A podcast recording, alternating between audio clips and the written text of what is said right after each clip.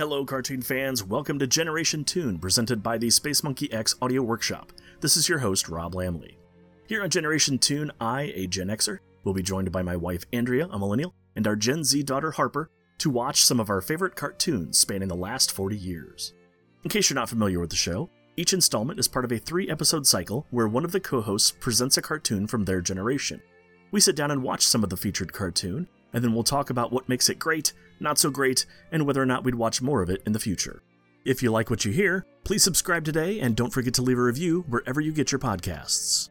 And with that, let's head over to the latest episode of Generation Tune.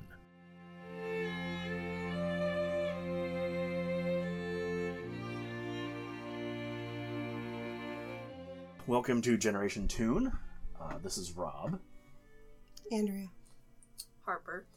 And uh, this week is my turn. Last time we did a show, we weren't exactly sure what we were going to do. We talked about doing anime, we talked about doing movies, but unfortunately, life got in the way. School started again, so so here we are. Darn you, school. Yeah, I know. So here we are in the middle of October, and we thought, what better thing to do than one of my favorites animated things ever, hmm I see that as well now. uh, Over the Garden Mhm. Wall. Um, to me, this series is autumn on the screen. Like, It's a When- fall Yes. favorite. Yes. yeah, when the leaves start to turn, I want to watch Over the Garden Wall. It Mhm. used to be I wanted to watch It's the Great Pumpkin, Charlie Brown, but I that means that's like kid stuff compared to what Over the Garden Wall is. Oh yeah. So it's it, to me, this is just such a good series. But it is. Let's let's get started. Uh, first of all, Over the Garden Wall was broadcast during the week of November 3rd through November 7th, 2014 on Cartoon Network. It tells the story of half brothers Wirt and Greg as they wander through the woods. The boys don't really know where they are or how they got there, they just want to find a way home. Along the way, they meet many different characters, some looking to help, others to hinder their progress. The series stars Elijah Wood as older brother Wirt.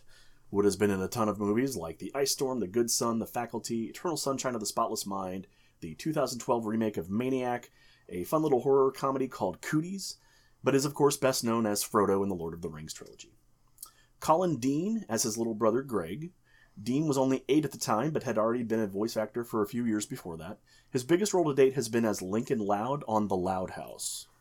Melanie Lynskey plays Beatrice, a young girl who has been turned into a bluebird that helps Wirt and Greg on their journey. Linsky started acting as a teenager in her native New Zealand in Peter Jackson's critically acclaimed film Heavenly Creatures. She has since been in a lot of independent movies and TV shows, most notably as one of the leads in the amazing TV series Yellow Jackets, for which she has been nominated for and won many awards, including an Emmy. She is currently married to Jason Ritter, the voice of Dipper on Gravity Falls, and is one of my celebrity crushes. Christopher Lloyd plays the woodsman, a man who is cursed to cut down trees and grind their branches to make oil to keep his lantern burning. Lloyd has had a long career, but we all know him as Doc Brown from the Back to the Future series. Mm. Jack Jones is the singing voice of Greg's pet frog, who has numerous names throughout the series. Uh, Mhm. Jones was a pop singer back in the 1960s. He won a couple of Grammys, but most listeners would recognize, well, most Gen X listeners would recognize his voice as the singer of the theme to The Love Boat. Really? Samuel Ramey, not the director of Evil Dead 2. Oh, okay. I didn't see that. is the voice of the Beast, a constant threat lurking in the shadows, who has made a deal with the woodsman to preserve the soul of the woodsman's daughter in the lantern as long as the lantern stays lit. I love the beast. Ramey was a world renowned opera singer in the 1980s, but has continued to work into the 2000s. There are also quite a few smaller roles filled by some celebrity cameos. John Cleese of Monty Python fame plays two roles. Tim Curry of Rocky Horror Picture Show and the original TV series TV miniseries It. Grammy Award-winning singer Chris Isaak sings a song. Shirley Jones, the mother on the Partridge Family, The State and Reno 911 star Tom Lennon, Bebe Neuwirth, known as Frasier's wife, Shannyn Sossamon from A Knight's Tale, The Rules of Attraction, and a bunch of TV shows, and Fred Stoller, who was a regular on Everybody Loves Raymond. The show was created by Patrick McHale, who graduated from the California Institutes of the Arts in 2006, and then began his career at Cartoon Network as a writer and storyboard artist on The Marvelous Misadventures of Flapjack. So far, we've done two people who used to work on the Marvel's Misadventures of Flapjack who created their own shows. Because Alex Hirsch was also part of that Yes, cast who helped that show out. I haven't watched that, but I feel like maybe I, I, yeah, need to. Well, It's- right. Like The it's like if we like everything that everybody went on to. Yeah, maybe The we thing, need so- to the thing it. about Marvelous Misadventures of Flapjack is that it did not do as well as other Cartoon Network shows. So it's fun to hear that this show that did not go do as well inspired a bunch of Yeah. really creative It people was the to start off making their own point shows. for a bunch of people. Okay, uh, Patrick McHale w- has worked on smaller projects since Over the Garden Wall, but he, he also co-wrote the script for Guillermo del Toro's new Netflix movie Pinocchio, Oh. and is currently writing the feature ad- animated adaptation of the beloved Redwall series of books. Oh, whoa. So yeah, Hmm. that I'm that makes me really excited for Redwall. I haven't read the books, the Redwall series. I haven't either. I'm but- familiar with the concept and you know some of the story ideas, but that is really cool that I'm he's honestly writing excited to see uh, new Pinocchio. Well, yeah, I mean, definitely. Guillermo del Toro's. I'm I mean, all over his stuff. I love his stuff. A bunch of well-known names in the field of animation directed episodes of the series. Robert Alvarez's career goes back to Yellow Submarine for the Beatles, but he also worked on just about every big cartoon throughout the 1980s. He won three Emmys, two for Gennady Kartar- Tartakovsky's Clone Wars, and one for Tartakovsky's Samurai Jack. Wow. Definitely, we're going to be doing some Gennady Tartakovsky in the near future, so that's a name to remember. Uh, Larry Leichliter worked on some of the early Peanut specials, but also worked on the Marvelous Misadventures of Flapjack, Adventure Time, and another series I want to cover someday, Symbionic Titan. Oh. Nate Cash started working as a character layout artist on The Simpsons and has worked on shows like SpongeBob, Adventure Time, Star vs. the Forces of Evil, a show that Harper will probably want to cover one of these Oh, days. yeah. Over the Garden Wall is based on the animated nine minute short Tome of the Unknown, which aired in 2013. McKeel originally pitched the idea for Tome of the Unknown to be a three season series, but was asked to instead rewrite it as a feature film, because at the time Cartoon Network was trying to set up a feature film department that just kind of fizzled out and never really went anywhere. Yeah. However, he had trouble making it work as a film because he felt it needed to be more episodic in nature, so the project kind of got shelved as he went on to work as creative director on Pendleton Ward's Adventure Time. When he was done at Adventure Time, Cartoon Network asked him to pitch again, and he reworked Tome of the Unknown into the short that essentially served as the pilot for Over the Garden Wall. Uh, he initially conceived of Over the Garden Wall as an 18 episode miniseries, but it got knocked down to 10 because of time constraints. Hmm. So they probably said, we want to air this, you know, by November, and so they just couldn't physically get them done. The series is well known for its soundtrack, a mix of original old timey jazz and ragtime tunes, a soundtrack album, which I own. I didn't know that. I didn't know you already had it. Yeah, oh, the, I got it in the first run of of it. Okay, because when we were watching, like when I was that's reading, like on the on um, IMDb last night when we finished, I was like, oh, and I went to Yeah. try and. vi- So, what color did you get? I got the har- Autumn Harvest. Okay, swirl. good because the other one, I mean, while it cracked me up, I was like, eh. What was it? The other one is uh, Jason Funderberker green No, no, I don't know. because it's uh, it's the the olive. The- Well, color there's also been. I got the original pressing. There's been another pressing since then. maybe they added the Funderberker I'm- green for yeah, that I don't because I saw the autumn harvest, but Yeah. it, it was like a pic. I mean, obviously, both Yeah. Maybe maybe that's part of why you think of autumn whenever you see you have the autumn harvest well, cover of the I- soundtrack. no, it's No. more the the overall. I mean, yeah, I It's know. also- Atmosphere. and it's also not the uh, cover. It's the the uh, record itself is Yeah, I'll is show it to you when we're done here. It's really yeah, cool. It's beautiful. Anyway, uh, the soundtrack album uh, was put out on vinyl by Mondo. Mondo has released a special cassette tape called For Sarah that features Elijah Wood reading poetry and additional music from the Blasting Company. Nice. That one's really cool, but I didn't have a tape deck at the time, so Mhm. I didn't bother buying it. But uh, it's yeah, I can't buy it anymore. It's oh, oh, I'm sure it's I mean, like Sure. hundreds yeah, of my soundtrack on eBay is insane. Yeah. Uh, the show has received almost universal acclaim. It was nominated for two, a few Annies, but sadly did not win, which is surprising to me. Mm. However, it did win two Primetime Emmy, Emmys. The show spawned numerous series of comic books that ran from 2014 until 2020. Uh, there were a lot of like mini series, like five five issues here, six issues here. There was one longer stretch where they had about 20 issues, I believe, but you know, kind it was just like extra stories. yeah, for the, same most part, it's side stories, but there's also origin stories. Like uh, I read, I was reading that one of the stories is the uh, the story of the woodsman's daughter. Oh, interesting. So, Who was- yeah. a character that you asked about I did. whenever we finished Yeah, because you I didn't. Rem- I thought I. I don't know. Long story.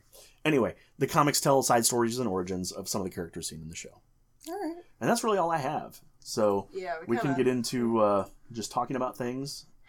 Um, well, let's That start. was the sigh of where do I begin? We'll, we'll start. We'll start with me, and we'll just kind of go around the room and give our general thoughts.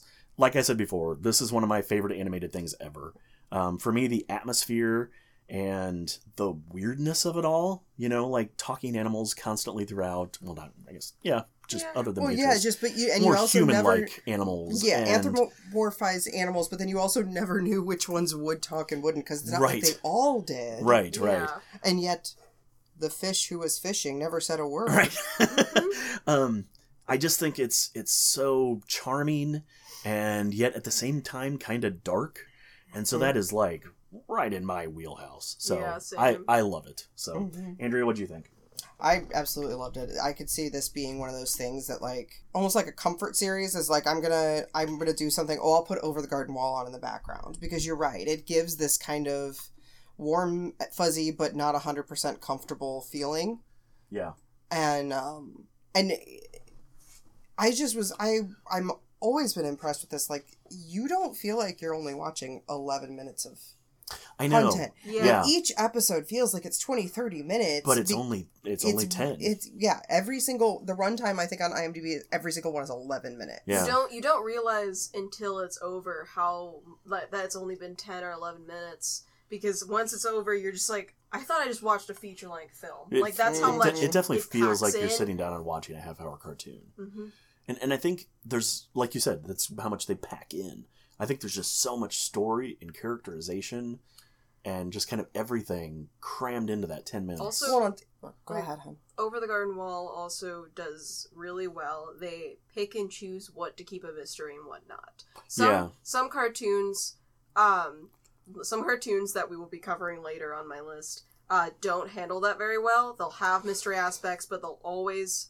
find a way to solve that mystery at the end, and it will sometimes create the finale or some later episodes into a rushed remix to finish that mystery and to complete right that tie story. up all the loose ends But Mhm. Over the Garden Wall picks and chooses what to keep a mystery and what to keep, um, what to actually tell you.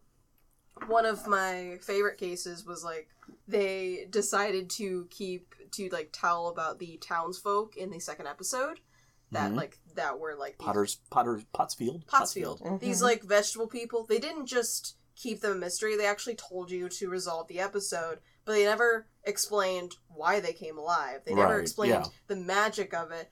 And I think that that's something that you don't really see with cartoons. Cartoons usually try and solve everything for you and never let you think for yourself or come up with theories for yourself. Or And I- simply have no answer. Exactly. We Mhm. don't know why, and maybe even Pat McHale doesn't really know why. Yeah. It's just this is the story he wanted to tell in the setting he wanted to set it in, and that's just The story has a what he has did. a really good balance between mystery and miss miss like what's in the dark and what's in the light of Yeah. the viewers. Yeah. And I always I always love that storytelling. And I think that's part of why it felt like a feature length film and also part of why it stands out to this day. right. Uh, we did watch the entire, all ten episodes. Yeah. Um, we also watched the the pilot Tome of the Unknown, which was on YouTube. Um, we'll kind of start with let's start with Tome of the Unknown. I I really liked that one. Um, it's just a nine minute little short, but I think it really sets the tone for what Over the Garden Wall became. Mhm. Um, it's got the weirdness to it. It's got a watermelon car. It's got a singing person made out of gourds and pumpkins and squash and vegetable man isn't that what they called him I don't like remember. Yeah, I, that's oh, basically so I think that's what. Greg kept calling him, maybe. So, Yeah. um, but then it also had that slight bit of scariness to it when the crows come into play. Yeah. Like that? I, you know, mhm. those are scary, and so it was really cool. Um, one thing I kind of found was that uh, the Tome of the Unknown that was going to be the the through mission, according to McHale's pitch, was they were going to be looking for this book of the unknown, and that was like their mission throughout the entire show. Now, would they have found it in the end? Who knows?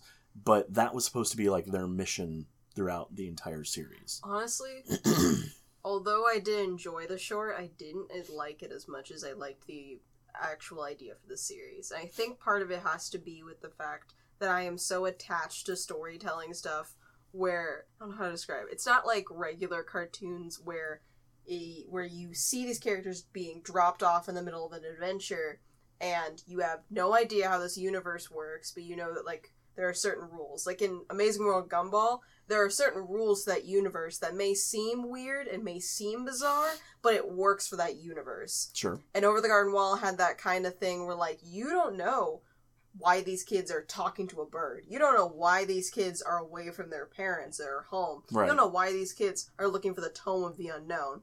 And that's just the rule for that universe.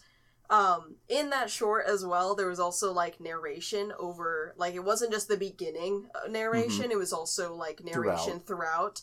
And I think that kind of destroyed some of the scary and more intense aspects of it for me. Now, th- that's fine, but this is where our first controversy is really going to come up. Okay. Go ahead, Andrea. No, I love it.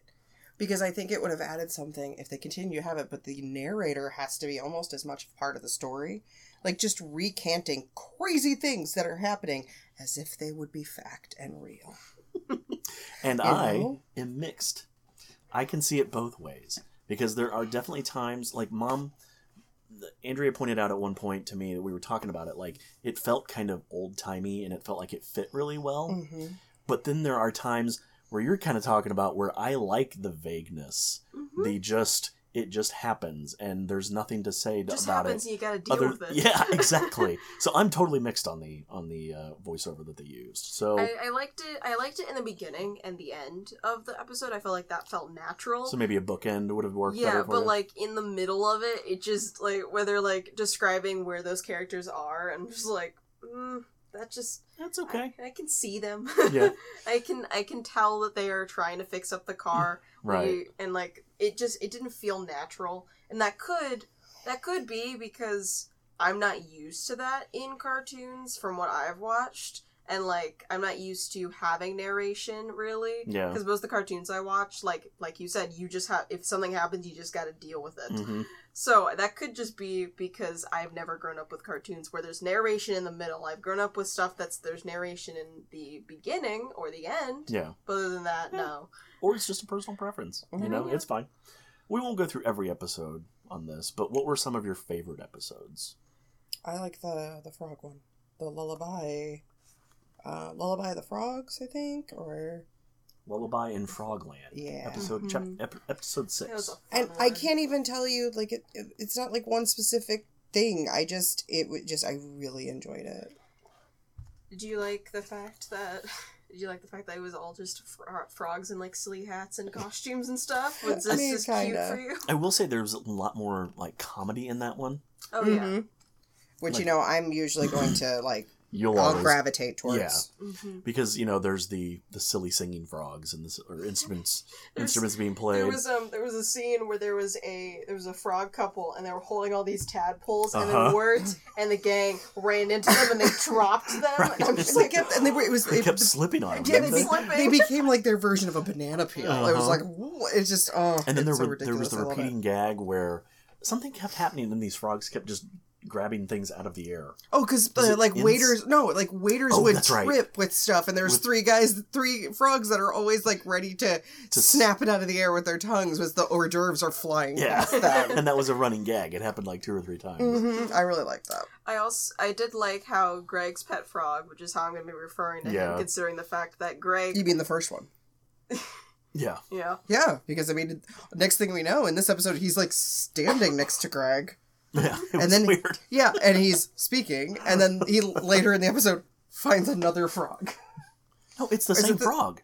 I thought he is it? Yeah, that frog signed a thought they, record. um, This, they were trying to get him to record a record contract. But I thought that he implied that they that he stayed and they kept moving. No, see, I I thought they were implying that they were trying to get him to sign a record deal, but he stayed with Greg and Wirt. Yeah, that's what happened. So I mean, I don't know. It's it's the same No, see, frog. I see. So I thought it was. I second thought it was a different frog. Oh, okay. Well, who knows? Greg just popped out another frog that looked exactly the same. He's like, I'm taking I'm coming. All right. I mean, whatever. Um, what was your favorite, Harper?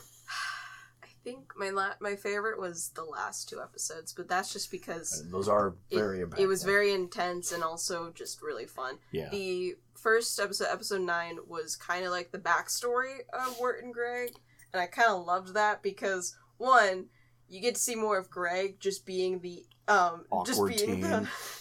You mean Oh, Greg. Sorry, Greg? Greg just being the cute younger brother who just does not understand what's going kid. on. but also kind of annoying. but also kind of annoying. But at the same time, you're like, you're cute. Just stay away from me for a little bit, okay? Mhm. And then, Can you relate to that at all?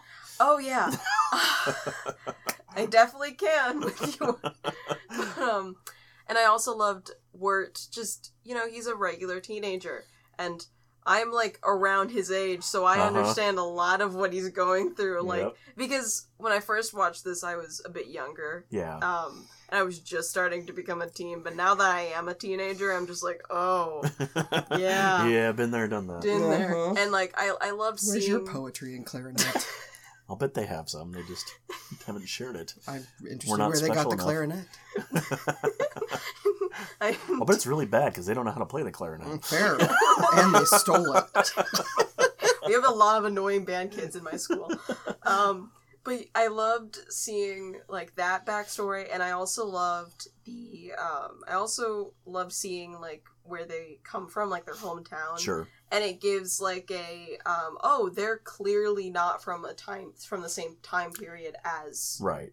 um as like the people over the garden wall Yeah. in the unknown and Yeah. like it's it's fun to see that contrast and it adds a bit of the mystery of like why How did they end up there? how did how did they Mhm. end up in a town that's like has like into a place that has like no modern technology Right. it's definitely like older how they end up there um and also like how are they going to get back Yeah. and everything and We'll come back to all that Yeah. at the end. Um, my Yeah. favorite episode, which I know nobody else seems to like it, but I think it's great, is Chapter Five, Mad Love. Um, Mm. Oh, I mean, it was cool. it was good It's- it's, just not my favorite it's in in that one. Um, there's a millionaire that they somehow meet. I don't even know how, uh, and they end up at his mansion, and uh, he says there's a ghost, a woman ghost in the other wing that he, and so he never visits that wing anymore. So Greg convinces him to go to the other wing, and then when they get there, there's a woman, and she's a real woman, and she sees him, the the guy, the millionaire who owns the mansion, and thinks he's the ghost. So they've been avoiding each other, thinking that each other are ghosts. And it turns out the twist is that their mansions are so, So big, big. that they're connected. yeah, and they don't know it. it, it was. It, it had a very Doctor Who feel. It reminded me of like the the girl in the fireplace type That thing. may- like maybe that's why I like it so much. Is it's just that uh, weird little story that doesn't really make sense, but It's I fun. don't know. Yeah. It's also so, I also love the fact that like it's it's weird because like Quincy, who's like the main millionaire guy, uh-huh. he acts like a stereotypical rich guy. Yeah. he's super. He's super. He's like, super prim, proper, He's super prim, proper. eccentric. He's talking about how he worked this. He worked with his own bare hands Right. to get this money. He did nothing. How dare you try and steal it? How dare you? And like, and and also how the fact his mansion is so big, he didn't even realize another person was living in it. Right. But at the same time, I'm in. I I love him as a character. He's Yeah. hilarious. Um, well then let's let's go ahead and get to the ending then. Yeah. Um, the last two episodes are called, which are Harper's favorite, Into the Unknown and then The Unknown, which, like you said, chapter nine, Into the Unknown, is where we kind of learn the backstory Learn of the Wirt and Greg. of them. And then uh, chapter ten is when we kind of see their resolution of the story in the the woods. I don't know Mhm. how else to describe it. Um, This was after. So in one of the episodes that we did not like as much, uh, Greg. oh yeah, Greg made a deal with the Beast, who's the main bad guy, and so now he is trying to help the Beast out with some things, and the Beast So that is basically tricking him so he can get home, yeah, and because he thinks he's helping out his brother and everything, Yeah. and so, um, and in this episode, Wirt finds him and he's he- starting to grow into an adel Edelwood. Is that what it was? Adel- Adel- Edelwood. Edelwood. Edelwood Yeah. tree, yeah, uh, which is kind of the Well- beast's version of like Well, it's the only bu- tree that the woodsman could you get the oil to keep the lantern right, running. right, Right. and so, um, but it's his kind of version of almost like a hell. He's trapping the soul, and he's tr- you know transforming Because transforming he's them- feeding off of it. exactly. Mhm. because what needs to happen and this is a spoiler uh, is that um, it's not the woodsman's daughter's soul that's in the lantern it's the beast's Mhm. and the And Beast so- is tricking people into thinking that their lost loved ones are in the lantern, so he, they're going to keep it lit. yeah But instead, they're just they're keeping the beast him. alive yeah And, and the woodsman well i should say wirt discovers that that is the case when the when the beast offers to give him the lantern with Greg's soul inside. And he's like, "Well, wait a second. That doesn't make any sense. It's supposed to be the, woods- daughter of the woodsman's supposed the daughter, woodsman. Mhm. unless it's your soul." And you know, and so and and I, what I love twist. what I love Mhm. about that is the fact that Wirt kind of just goes goes to the woodsman and is just like, man, this is not my business. I'm gonna go save my brother with your axe. You deal with this. and yeah, And he just leaves it, and he leaves the woodsman who has been like trying to help them, but at the same time not really. yeah, it's weird. Throughout the entire Mhm. series, he leaves the woodsman with this choice whether or not you slave away for the rest of your life fueling this lantern, or you make the choice to blow it out Yeah, while he is taking his brother and leaving. yeah, And um and the woodsman does make that choice, Mhm. spoiler, um, by burn it by like blowing out the light in the lantern. yeah. And then we get to see the ending, which is where um Greg and Wirt are found by like authorities and Well, okay. Let's get back up just a little bit. yeah, sorry. Uh, in the real world, Greg and Wirt are it's Halloween, and they go uh, hang out with some friends in the graveyard, and then the police come. So they run from the police and end up falling into a a, a lake. They climb over a garden yeah, wall and they fall climb into the over a lake. garden wall and fall into the lake.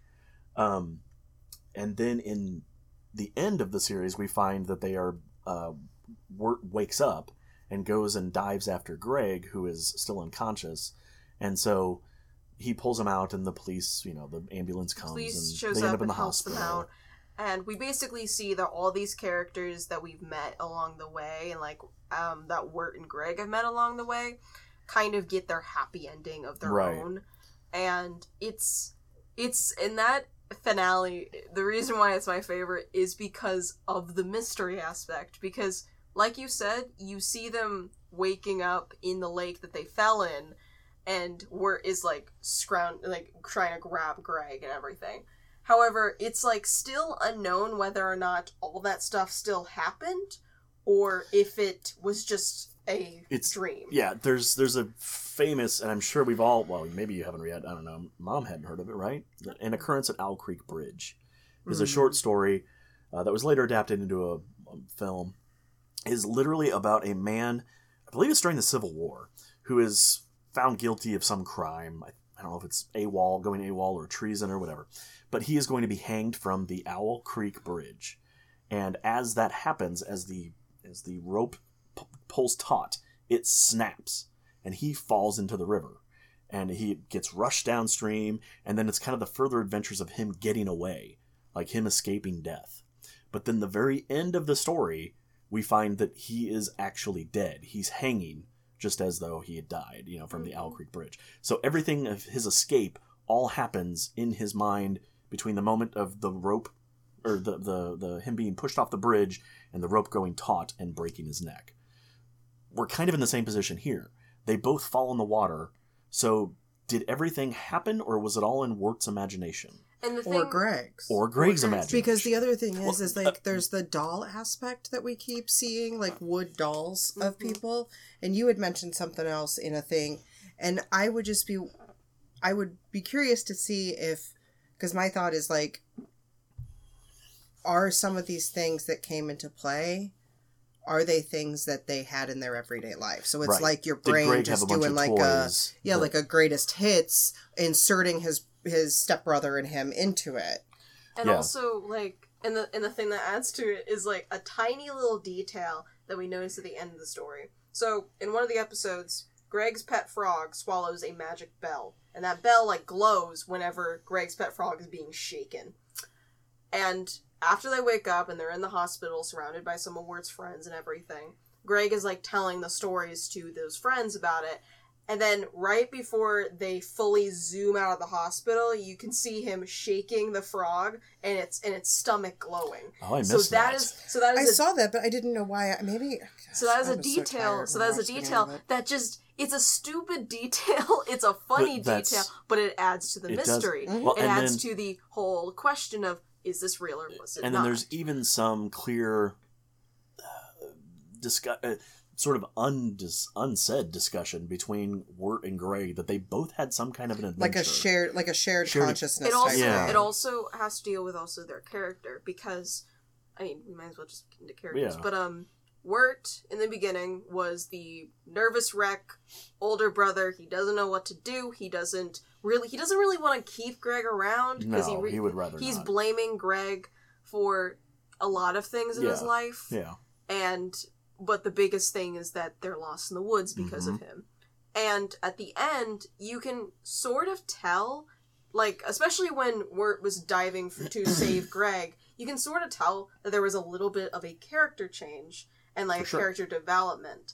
And that detail of him developing as a person and him developing as a character throughout these entire things does add again to the mystery of whether or not it was real because i don't think if you had this sudden flash of a like of a dream of it of like a fake adventure you would change that much as a person It- I don't know. But the It's- thing is, is that all of this is during a near death experience. Yeah. true Like that It's- will change a person. Oh, it's it's immediately. kind of the Wizard of Oz yeah aspect of the story because you know Dorothy goes in. Well, okay, this is more. She's not a fan of Kansas. It's a bad place. You know the the lady's trying to steal her dog all the time and Mhm. blah blah blah. But when she comes back, she's so excited to see everybody again. And I think it's kind of a similar thing you Yeah. could say. That being said, the only reason I feel like it's Wirt's story is because he's the one who falls in the lake in the dream world, the woods. And so then when he's coming out, to me, that makes it from his point of view, this whole thing. Yeah I could be wrong. It just, that's how I interpret it. What I what I do love about Wirt's character is the fact that you get little details of why he is so stressed, why he is so angry at Greg all the time, why he is like this. And it all comes back to his normal life before before going into the unknown, before going into the woods. Because you get hints throughout the series, like you learn throughout the se- um in the middle of the series that uh Wirt and Greg are half brothers, they're step brothers yeah. and um they uh and that he kind of adds that into a song in the middle of it. For no real reason he doesn't say oh my brother greg and i. He's he explains that his mom remarried hmm and had a kid with him with his stepdad. Yeah. and that he doesn't just say oh my brother greg or oh Yeah. my half brother greg. He has to explain it because it kind of shows that he is a bit annoyed at the situation going Absolutely. at home Yeah. and that added like character kind of shows like oh this is why he's It's so annoyed at greg all the time Yeah. this is why and it's just a little added detail that although is used for a gag can also show a bit of his character Yeah, it showed a lot of his character. and i also loved how like throughout the entire series um Wirt is like pushing greg away he's pushing him away he's telling him to go Well, At one to go- point in like what is it, chapter seven or eight, he literally tells him, "I don't care what you do, I'm gonna go to sleep."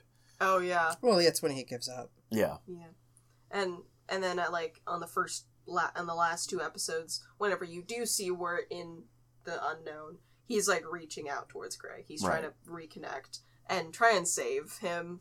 And I feel like that like whole build up worked out perfectly at the end. Oh yeah, yeah. and that was really fun to see. Yeah. I also just I, I love their dynamic. I love Greg and Wirt's dynamic. Of, Well, yeah.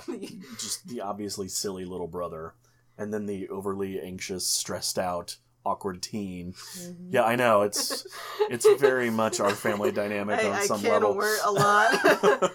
I, I relate to him too much. um, aside from the main characters, who was there any other character that you really, really dug? That's the thing. I, I really did only love the. Other than I mean, I liked. The, I loved the main characters. I loved their dynamic. Greg is adorable. Beatrice is amazing. But um, I also loved the Beast Yeah, just because of how much He's- of a good villain he is. He's what a I- great antagonist. yeah, he is.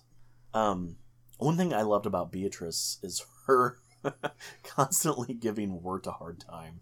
yeah. Like, just there was in the first like two episodes that she was in. I think it was in. Actually, I think it was just in the second episode. Could have been also in the third.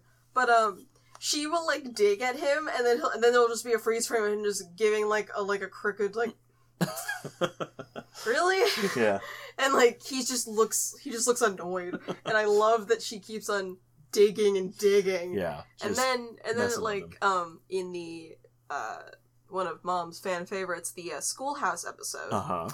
uh, he just keeps on like being petty by just like Beatrice is trying to tell him to go leave, go find your brother, and Yeah, he's like, "Oh, follow the- sorry, I, I follow the rules." I don't follow the rules, and then all he does is follow the rules. Yeah, But he's doing it intentionally. He's doing it in spite. Off. because like each time the teacher in that schoolhouse keeps on telling him like, "Sir, you cannot talk. Sir, you gotta go eat. Sir, you gotta go He do does this." exactly He's that. just he does that, and she's she's like, "No, you gotta go outside." And he's He's like, like, nope, you told he's me I follow the he's like, rules, "No, so that's I'm, what I'm, I'm a pushover." I'm, mm. Yep. what about you, Andrea? Were there any other characters you liked? Like I- really stood out for you? I, I enjoyed the huntsman in all of in his The woodsman. The woodsman. woodsman. Sorry, Yeah. yeah.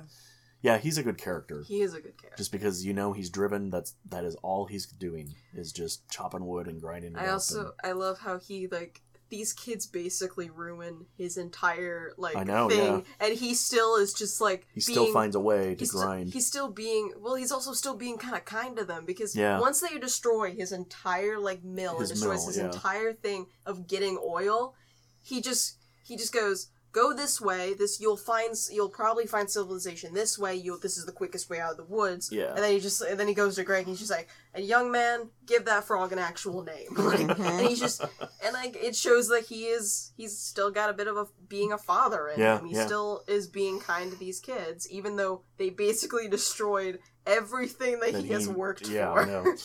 Um, briefly, none of us really liked Babes in the Woods. That's chapter eight, yeah. where we go into I didn't Greg's. mind it actually. Oh, really? really? Oh, I Mhm. cannot handle Oh, that I one. hated it. It is my least favorite. Um, and the only reason I don't like it is it just feels so out of place. It. Well, that's I mean, I understand it's Greg's brain. right, Yeah. but but so if we're going from the standpoint of that this is happening, you know, in their unconsciousness in the water, everything else has been too mature, too dark to be Right. a seven, eight year old with a pot on his head. You know what I mean? Like, so this was his. This was him figuring out his way in his subconscious. It's when he starts to fight for Greg or for that's, Word, That's fair. And and therefore, Yeah. I mean, it's them both finding appreciation for each also- other, but that one's his. I also kind of wanted to think that maybe that was what his that's kind of like my my interpretation of that episode is that it's the beast trying to kind of convince Greg into making a deal with him into help And that's help from him Probably true. yes. because of the way that things are looked at because i mean it's greg he saves the day he's being this hero that he's wanted to be and then a random uh a random lady like shows up and she um and she's like saying that oh Wirt is too gone you gotta you can't you can't save him from the beast and mm-hmm. knowing greg like and the beast kind of i think the beast knows what greg who greg is like and what he's well, yeah, what he's he's been like watching. So and so he knew that Greg was most likely going to say, I will take my brother's p- place. I will help him out. And I will save him. And I- I will find a way to get him home. And I feel like that's the beast's way of like convincing this child, right. hey, you will be able to help your brother get home if you make a deal. so do you so do you think the beast is invading his dreams? basically either invading or approaching him in his dreams in some way. Okay. And like Maybe- he's finding a way to butt in. I think for me right now, anyway, it's not necessarily about the story. It's about the art style. I didn't like the cutesy little cartoony characters. yeah. And maybe that's you know, it's maybe it's just a personal the, thing. the one thing that bothered me the most was that in the episode there would be it would be the full screen and you could see everything. It was like the normal how it normally looked. And then it would quickly flash to this thing where it's like it's black around. It's just a perfect It's- circle it's and it's just these characters it's an that you old can see. silent film technique. i know it just it I- bothers me because i'm not like i'm not used to the quick flashing of I don't frames. understand what the purpose of that was. I feel Yeah. like that hopefully I- could have been better And I th- explained. and maybe that's going to be maybe part of my problem too, is because typically in the old silent films that meant they were focusing on a character. But this is not how it was doing No. it. They did it once where they were focusing on a person speaking. Yes, But most but of then the time otherwise it there were a bunch a, of characters in the the I can't remember what that's called. The ring. it's like a narrow field of view. Yeah. I think I don't remember. but yeah and it just it got confusing and i didn't really like it it may just be the style of that part of the episode that really bugs me. Um, once again, the soundtrack is amazing. It's got some really catchy little tunes.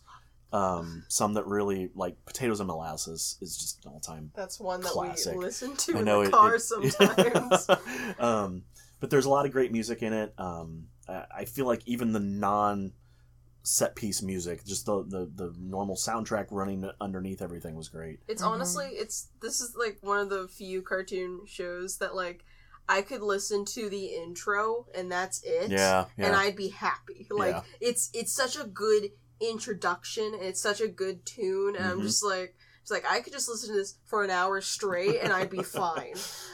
Um, I guess I forgot to mention this a little bit earlier, but one thing I find fascinating about this show is that we just are dropped into every episode. Like Yeah. there's we don't have any idea what's going on in, in between episodes. It's not a concurrent story. Like it, it is very episodic, like McHale said it needed to be.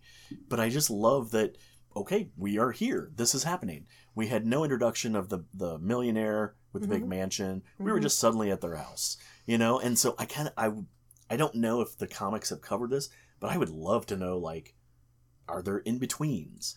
You know, I also I also love how even though like you are dropped in, you're figured out through context clues and dialogue Yes. very smoothly. yeah, Like in the millionaire episode, where is like asking like Beatrice, um, hey, why are we at this miller's? Yeah, why like, are we "Well, pretending need that we're his nephews? And they're just like, we need money, and like yeah, she explains that they're basically going to steal from him. right. Then Fred the horse, who's a side character, just go, just goes, I want to steal, and it just it becomes this comedic, natural dialogue that like is expected from the characters. That explanation is expected from the characters. It doesn't feel forced. It doesn't feel like a like a um, Right. It, Like, it's it- not forced exposition. It feels Yeah. like something they would actually say. Um, we probably need to wrap things up. Uh, we're unfortunately recording this on Sunday night when we would normally record on Saturday, so everybody's got to get to bed so they can get to school and work. Sure. Uh, but to kind of finish things up, Harper, how do you feel about Over the Garden Wall? Oh, I love it. Okay. I I I draw so much inspiration from it, and I love it so much. All right, Andrea. Oh, I'll definitely revisit it. I, I enjoyed it quite a bit. Okay, and like I said in the beginning, this is one of my favorite animated things ever. So, uh, it's just so it's such a good show. I highly re- recommend watching it if oh, you I, have not. I do too. Um, get your kids because it's got some funny parts to it, but also some kind of creepy parts to it. Yeah. So it is perfect for Halloween. Um, I I don't really know much more we can say at this point, just other than that it's great. Um, next time is Andrea's choice. Uh, we're actually going to try to start cranking these out a little bit more this winter. Mhm. Um, so Andrea will have to decide what she's going to do, and uh, then we will take it from there. Yep. Mm-hmm. So thank you very much for listening, folks. Thank you. We will see you next time.